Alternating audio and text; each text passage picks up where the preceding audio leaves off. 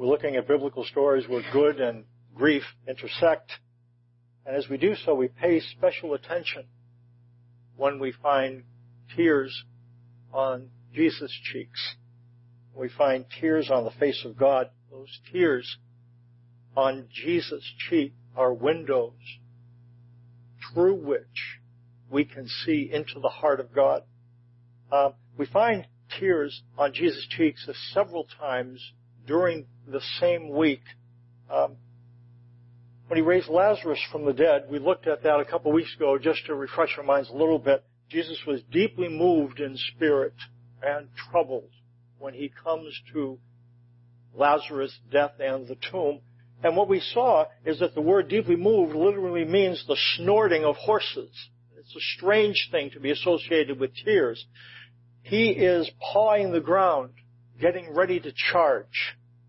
Um, the word troubled means stirred up and churned up, agitated, like a storm at sea, or like a washing machine during the agitator cycle.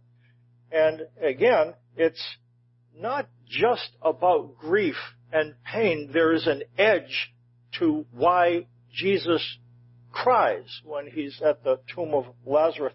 His emotions are very complex. Um, the violent tyranny of death stands before his eyes. And he has come to deal with that, and he snorts and paws the ground emotionally. He will need this anger to get to the cross. It will fuel strength on our behalf. It's not just love, but there is an anger here. A righteous anger, a pure focused anger that he will deal with death in such a way that it will open the door into eternal existence for everyone who believes in him. And as well, there's anger, but there is grief as well. His agitation isn't limited to his confrontation with death. There are people that he cares about. There's Mary and Martha, there's the people, and he sees their weeping, and Jesus, what we'll see, is identified with the purposes of God and with the, the thoughts and, of God, but he's also sensitive and identifies with people. He, he feels the pull of those, and so there's people around him weeping that he cares about, and he weeps with those who are weeping. On the day that we commemorate as Palm Sunday, Jesus is approaching Jerusalem. It says he's going up into Jerusalem. Actually, he's coming from the north and traveling south. But when the Bible talks about going to Jerusalem, it always talks about going up because it's up a hill. So that's why he's traveling from the north to the south, but going up into Jerusalem, comes to the Mount of Olives, and as he comes down the Mount of Olives into the Kidron Valley, and then up into the city, we find what happens and what we'll find is there are going to be tears on his face again, and not just tears. He will be sobbing. Let's pick up, let me just, it's not in your worship folder, but let me just read the narrative and it brings us up to our text, which is Luke 19. But let me uh, read before that. Jesus, when Jesus said this, he went on ahead, going up to Jerusalem. As he approached Bethphage and Bethany at the hill called the Mount of Olives, he sent two of his disciples, saying to them, Go to the village ahead of you, and as you enter it, you will find a colt tied there, which no one has ever ridden. Untie it and bring it here. If anyone asks you, Why are you untying it? tell him, The Lord needs it. Those who were sent ahead went and found it just as he had told them. As they were untying the colt, its owners asked them, Why are you untying the colt? They replied, The Lord needs it. They brought it to Jesus, threw their cloaks on the colt, and put Jesus on it. As he went along, people spread their cloaks on the road. When he came near the place where the road goes down the Mount of Olives, the whole crowd of disciples began joyfully to praise God in loud voices for all the miracles they had seen. Blessed is the King who comes in the name of the Lord. Peace in heaven and glory in the highest. And what we see is that, that Jesus tells the disciples to get an animal for him. He enters and he comes down the Mount of Olives into the Kidron Valley again, and he's a little bit away from the city by this time, but it's not just that people are throwing palm branches as he comes into the city. They're doing it on the road between the Mount of Olives and the city. There are people thronging out to greet this king who has just healed Lazarus and caused him to rise from the dead. Uh, they spread palm branches on the ground before him before he even gets to the city gates. And in the midst of their rejoicing, Jesus begins to sob. Now, our text, Luke 19, it's in your worship folder if you want to follow along. Luke 19, 41 through 44, as he approached Jerusalem and saw the city, he wept over it and said, If you, even you, had known, only known on this day, what would bring you peace, but now it is hidden from your eyes. The days will come upon you when your enemies will build an embankment against you and encircle you and hem you in on every side. They will dash you to the ground, you and the children within your walls. They will not leave one stone on another because you did not recognize the time of God's coming to you. Find is that there's a word here of judgment. The term for tears, there's several different words for tears Bible. One can be just tears coursing down your cheek, but there's a stronger word for weeping, sobbing, wailing. That's the word. That's the word. As Jesus comes down and he's coming toward the city, and again, if you could, it must, it would have seemed kind of surreal. People celebrating and announcing and just cheering, and then all of a sudden, he, he is breaking down, sobbing. And, um, and we can get a glimpse into why. He says, if, if you only knew, but you do not. Peace has been hidden from the city's eyes. The opportunity has come and gone. They have turned their back on God's messenger. And Jesus predicts that Jerusalem will become the object of a fierce siege in the days that are coming. That word days that are coming is found in the Old Testament about 17 times. It's a climactic day. It's a, it's a pivotal moment. It's not just the passing of time, but in juncture of time that's especially significant, Jesus said something's going to happen and he goes on to describe what, and he says what might have been a visitation for salvation is different, and now it's a visitation of judgment. He says the days will come upon you when your enemies will build an embankment against you and encircle you on and hem you in on every side. Jesus is speaking about the attack that Rome will move against Jerusalem in AD 70.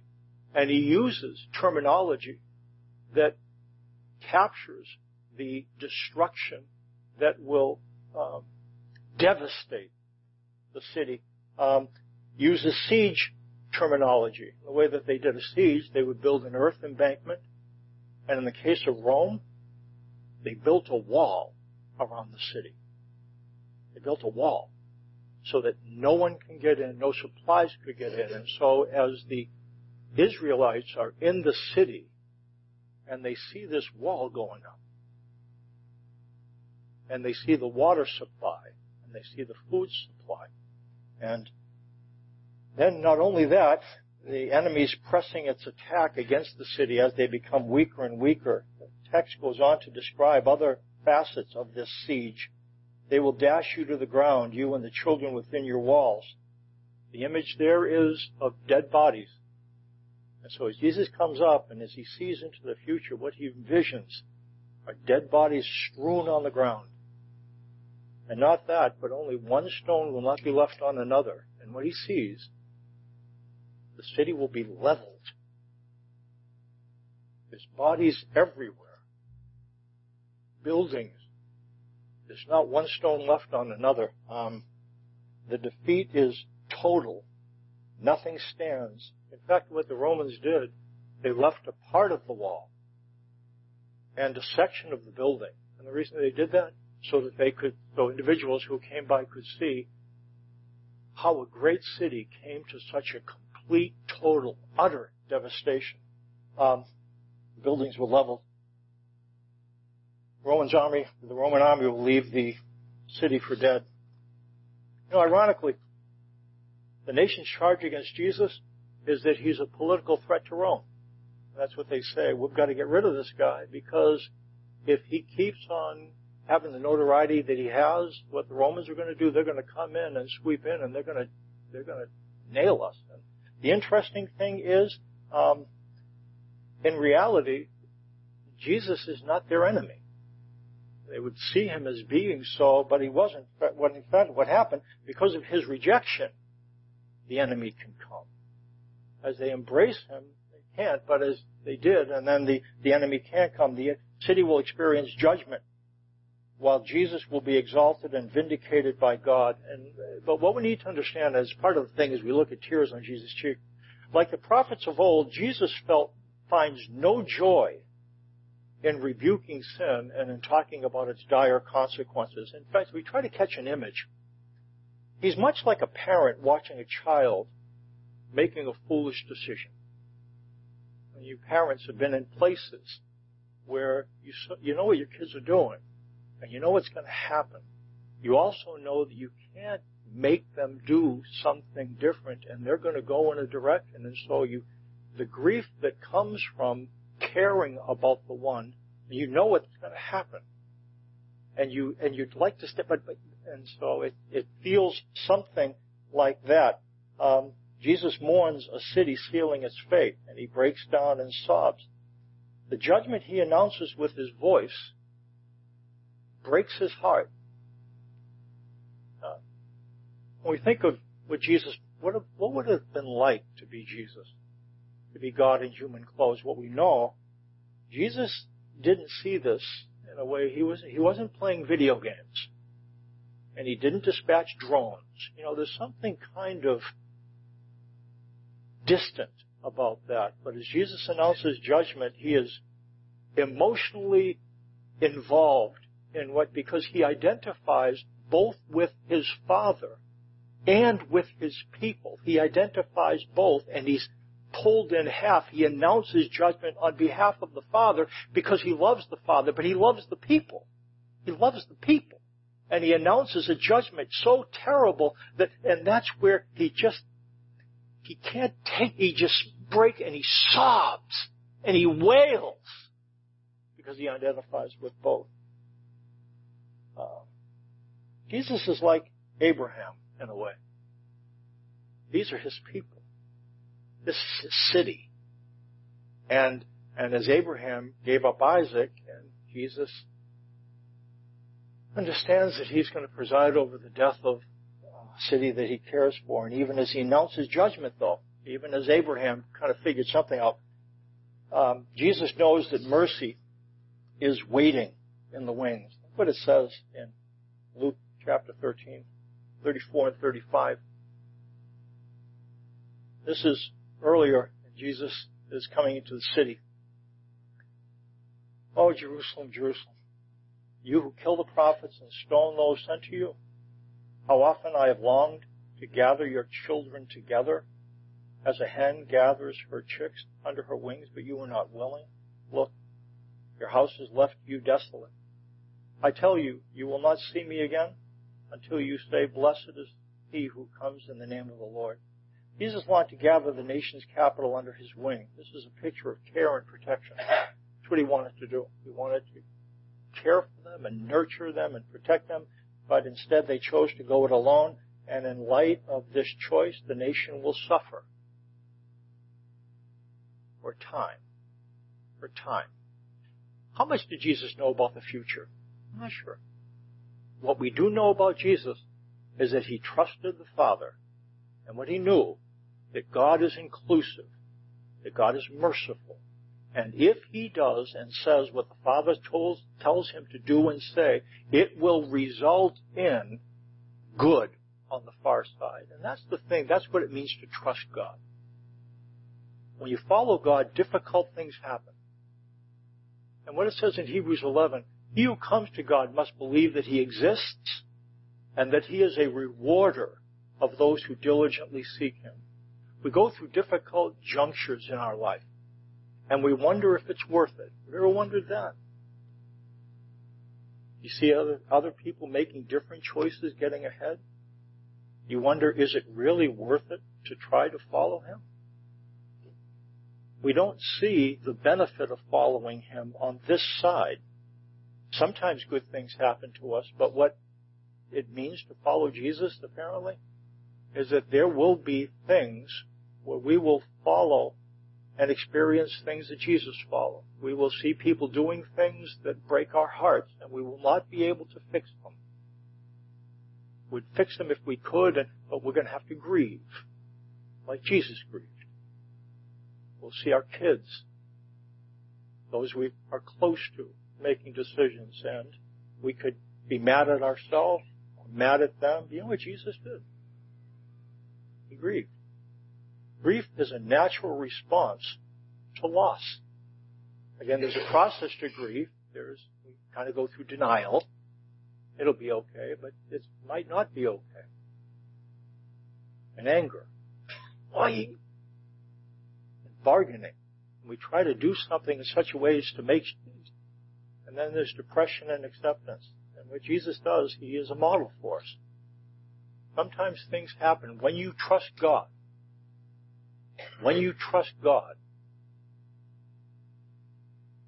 things happen that will make you cry. Happen to Jesus. Again, I think you'd agree with me. Jesus isn't sinning here, is he? Is this unbelief? The tears on his face? Shouldn't he trust God more? Sometimes we have the sense that if you're sad, that that's bad. Sad is bad. This is God in human clothes. And those are tears on his cheeks. Again, some of us, we hold our grief and some of us hold our emotions on our sleeve. Some, as I've said, some put our emotions up our sleeve. And I'm not saying, you know, there's times that you, some of you are going to understand this, some of us aren't, but what, what I do want us to understand is that life is painful. And at times it's sad. And it's not unbiblical or unrighteous to be sad. I wonder if it would be unrighteous not to be. Things happen in this world, and when we come to the idea, well, couldn't God have prevented it? What Jesus understood is that even though there were things that would happen that would be difficult, at some point he understood, I don't know how much he knew specifically, that on the far side of those things, there's mercy. Um, Jesus rose. Again, what he said is what happened had ended up happening some years later. But what he what he did, Jesus rose, and then he appeared to Peter, and then to the twelve, and then he appeared to Paul. Paul wrote a letter in the spring of 57 A.D. to Christians in Rome, uh, and this is what he says. Look what it says in Romans 11 verses 25 through 32. Romans 11. And as Paul explains, um, what we see is judgment. This is the way it is with God.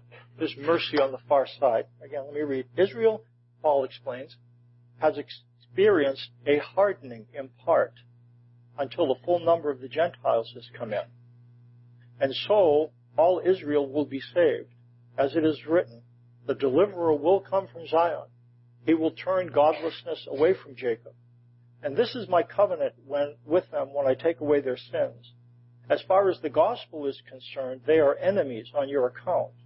But as far as election is concerned, they are loved on account of the patriarchs. For God's gift and his call are irrevocable. God has bound all men over to disobedience so that he may have mercy on them all. You know what Jesus lets Paul know about? That Jerusalem's destruction was purposed.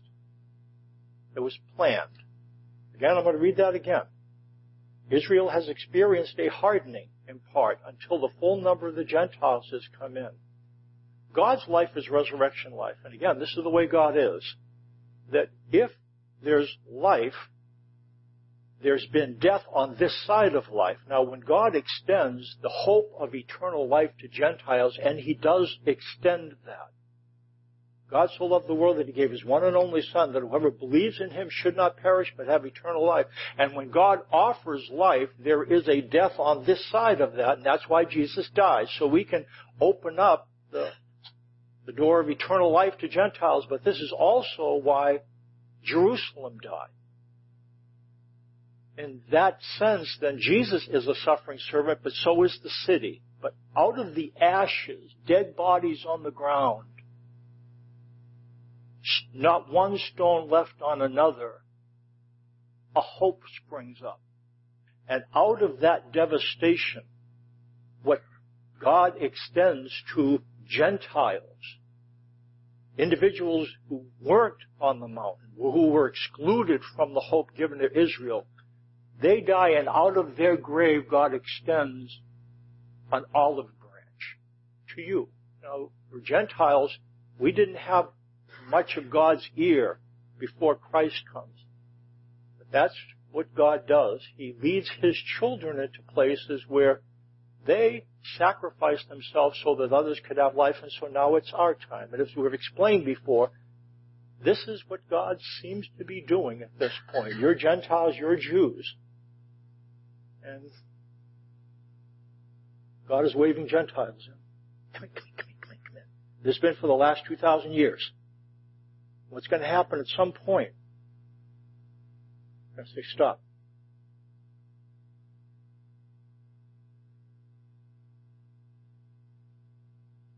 And he's going to turn back to you, to the Jews. Come on. And they're going to you know, I walked toward them and they said, I thought we were done. Our city was devastated. It was destroyed. You know what they're going to find? That with God there's always mercy on the far side of judgment. With God there's always mercy on the far side of judgment. There's always mercy on the far side of judgment. That's why Travis says what he says. Why hope exists. It's always mercy on the far side of judgment with God.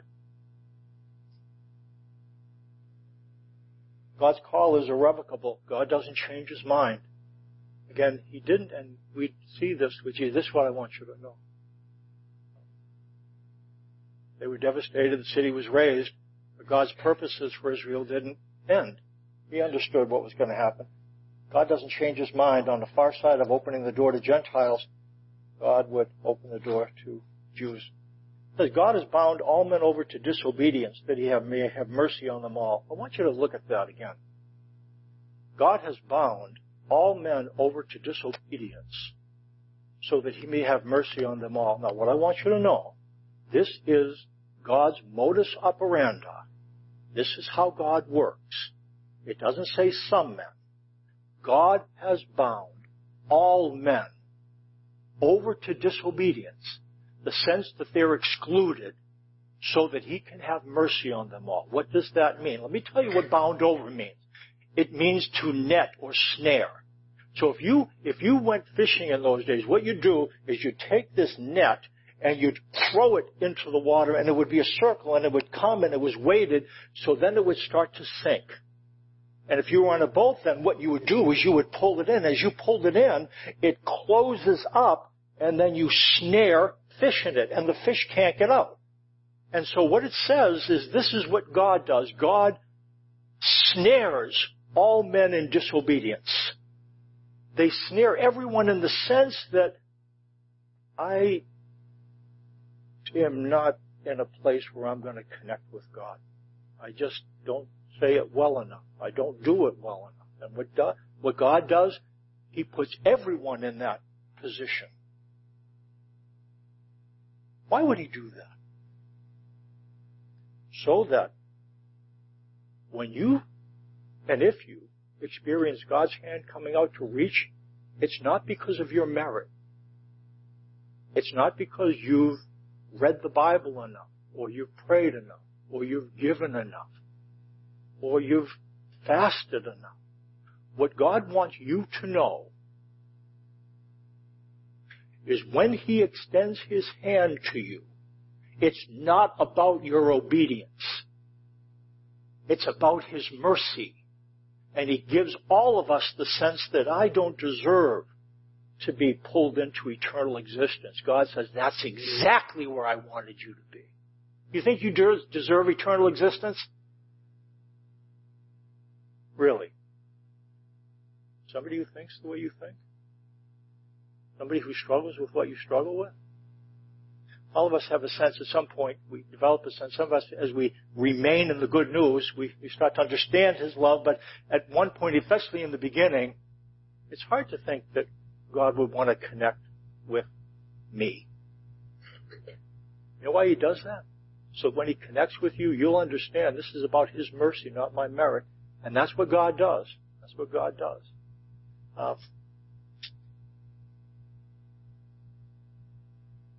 James states it succinctly. There's judgment and there's mercy. You know what James said about judgment and mercy? Which one of those is stronger? Judgment, mercy, judgment, mercy. You know what it says James?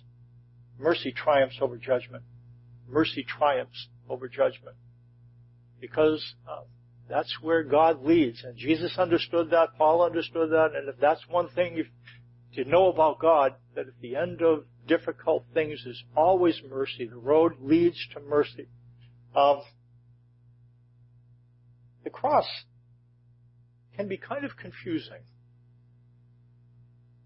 It's it's a place where we tend to see judgment and mercy. We'll hear a lot of it this week. Good Friday messages Easter messages. Um, wrote an article. I'm going to read it. I should read along. Um, I do so because there are some there's some truths that I think are important. Um, is God bloodthirsty?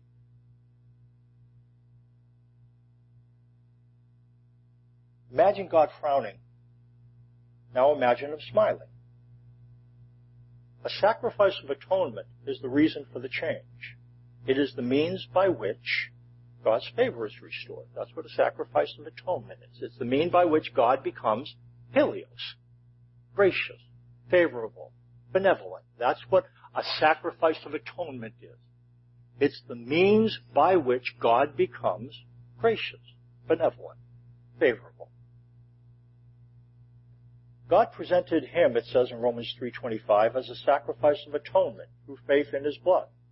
He did this to demonstrate his justice, because in his forbearance, he had left the sins committed beforehand unpunished. He did it to demonstrate his justice at the present time, so as to be just, and the one who justifies those who have faith in Jesus. Jesus' mission on this planet was to function as a sacrifice of atonement. Because of what is because of what he accomplished, God the Father smiles. His favor is restored. If you know anything about sacrifices, this might raise some disturbing questions about God the Father. Animals used as sacrifices were slaughtered. Are we to conclude that God looks at an animal bleeding to death and then smiles? This question becomes even more disturbing when we plug Jesus Christ into the equation when he becomes a sacrifice of atonement, did God the Father watch his son die in order to exhaust his wrath against sin? Did God the Father punish sin by punishing Jesus? We read about God's forbearance in the passage. Forbearance means self-restraint. It is the opposite of God blowing his top. Someone who demonstrates forbearance contains anger and wrath. The cross is not a place where God's anger and wrath were unleashed. The cross is a demonstration of God's forbearance, a place where God's anger and wrath were restrained. We read that God had left the sins committed beforehand unpunished. This translation, the New International Version, suggests that God saved up the wrath that had been building because of prior human sin and poured it onto Christ. However, another more accurate translation by the way. In this respect, New American Standard offers this translation. In the forbearance of God, He passed over the sins previously committed. I'm going to read both of those, both of those passages, and you tell me if you can sense a difference between them, okay? I'm going to read both of them. The NIV and then the NASB. Now you listen and see if you get very different pictures, okay? Here's the NIV. God had left the sins committed beforehand unpunished. God had left the sins committed beforehand unpunished. What does that suggest that happened at the cross? Yeah, now's the time to let her rip. And this is what the NASB says. In the forbearance of God, He passed over the sins previously committed. In the, in the forbearance of God, He passed over the sins previously committed. Do you get the difference in those statements? Do you hear it? Which one's accurate? I think the second one is. And it's a different, completely, completely different picture. It suggests that God passed over sins on the cross. It suggests that God demonstrated self-restraint at the cross. It suggests that the cross is a place where sin went unpunished. This image fits in better with Judaism, the religion from which Christianity was birthed. In the Old Testament, God declared the life of a creature is in the blood. And I have given it to you to make atonement for yourselves on the altar. When we see blood, we think of death. God sees life. God gave the blood in order to give life. God did not vent his wrath on the animal that was sacrificed. The life of the animal was not taken in anger. The life of the animal was given in love. The Day of Atonement is the most sacred day in the Jewish calendar. On the Day of Atonement, the most important sacrifice of atonement was offered. Two goats were used. The second was called the scapegoat. The high priest was instructed to lay both hands on the head of the live goat and confess over it all the wickedness and rebellion of the Israelites, all their sins, and put them on the goat's head. He shall send the goat away into the desert in the care of a man appointed for the task. The goat will carry on itself all their sins to a solitary place, and the man shall release it in the desert. The sins of the people were transferred to the scapegoat. The, the scapegoat was released. It was not killed. It was not punished. The scapegoat walked away unharmed. God's favor was restored. God demonstrated the same forbearance on the day Jesus died. But what about the savage beating he took? What about the agonizing ordeal on the cross? What about his death? He certainly didn't walk away from the cross unharmed. God the Father did not punish Jesus on the cross.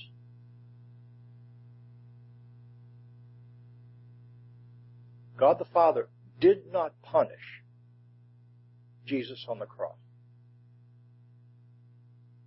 Sinful men did. Consider him who endured such opposition from sinful men so that you will not grow weary and lose heart. Jesus is our scapegoat. His blood is not to be understood as life taken in anger. His blood is to be understood as life given in love. Let's ask the worship team to come up. Again, um, cross is a very complex thing. What we find is with God, judgment and mercy are always in balance. But what we find as well, mercy triumphs over judgment. That's what we know from God in the cross.